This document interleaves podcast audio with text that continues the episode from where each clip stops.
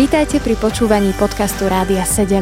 Naším vysielaním reagujeme na potreby ľudí v duchovnej, duševnej aj fyzickej oblasti.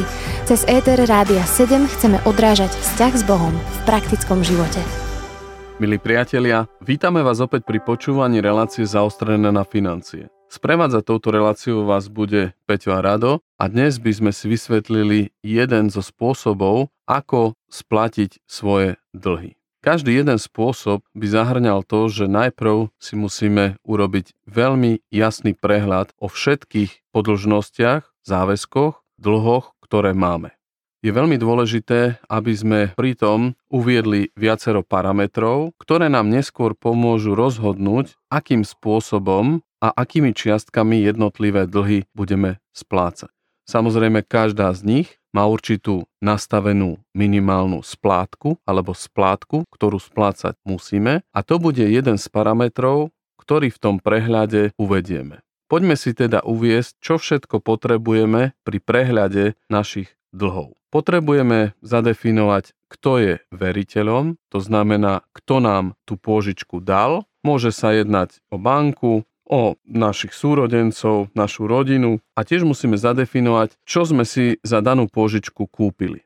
Bude to síce ťažšie vysvetľovať cez rádio a práve preto budem tak hovoriť pomalšie a opakovať veci. Pri prehľade našich dlhov musíme uviesť, od koho ten dlh máme, kto nám požičal peniaze, napríklad bude, nemôžem povedať, ale nejaké meno banky, potom tam bude napísané, o aký typ pôžičky ide alebo na čo, či si tam dáme spotrebný úver na auto, alebo si tam dáme spotrebný úver, alebo to môže byť dlh na kreditnej karte, a uvedieme vlastne, o aký typ dlhu sa jedná. To znamená, máme veriteľa, zadefinované, o aký dlh ide, alebo na čo sme to minuli, a potom veľmi dôležitá bude čiastka, ktorá vlastne definuje celkový dlh, ktorý nám ostáva splatiť danej banke. Pretože keď už niečo splácame x rokov, tak keď sme si požičali pred x rokmi 20 000 eur, tak niečo sme už splatili, a tak je dôležité zistiť od banky, čo nás ešte čaká. Akú istinu, to znamená,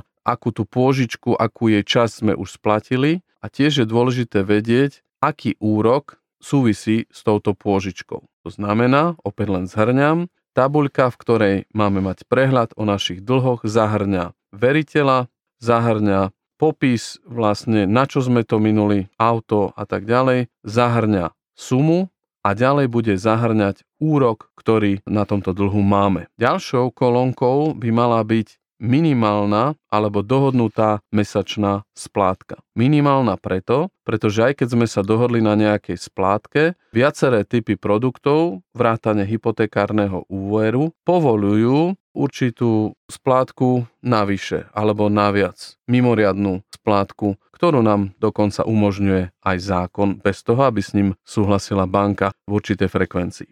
Prehľad robíme veľmi jasný a treba si nájsť čas na to, aby sme naozaj zistili relevantné čísla, a potom sa budeme rozhodovať, milí poslucháči, nad našimi financiami, lebo kľúčové bude získať sumu peňazí, ktorú dokážeme dávať naviac za splácanie našich dlhov. Čiže keď už sme si raz dlhy zadefinovali, urobili sme si jasný prehľad, ktoré dlhy sú najdrahšie, najmenšie, najväčšie. Potrebujeme nájsť prebytok alebo sumu navyše, ktorú vlastne môžeme použiť na rýchlejšie splácanie dlhu.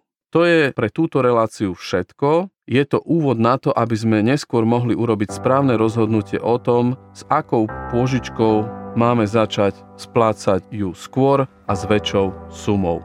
Je to veľmi dôležité preto, aby sme vlastne mohli využiť princíp, ktorý nám má pomôcť sa skôr dostať z dlhu. Tento princíp sa bude volať princíp snežnej gule. Ak aj chcete si ju nájsť na internete, tak môžete si vygoogliť snowball efekt alebo princíp snežnej gule a dozvedieť sa viac. My si o tom povieme viac v nasledujúcej relácii. Pre dnešok to bol Peťo a Rado s reláciou Zaostrené na financie.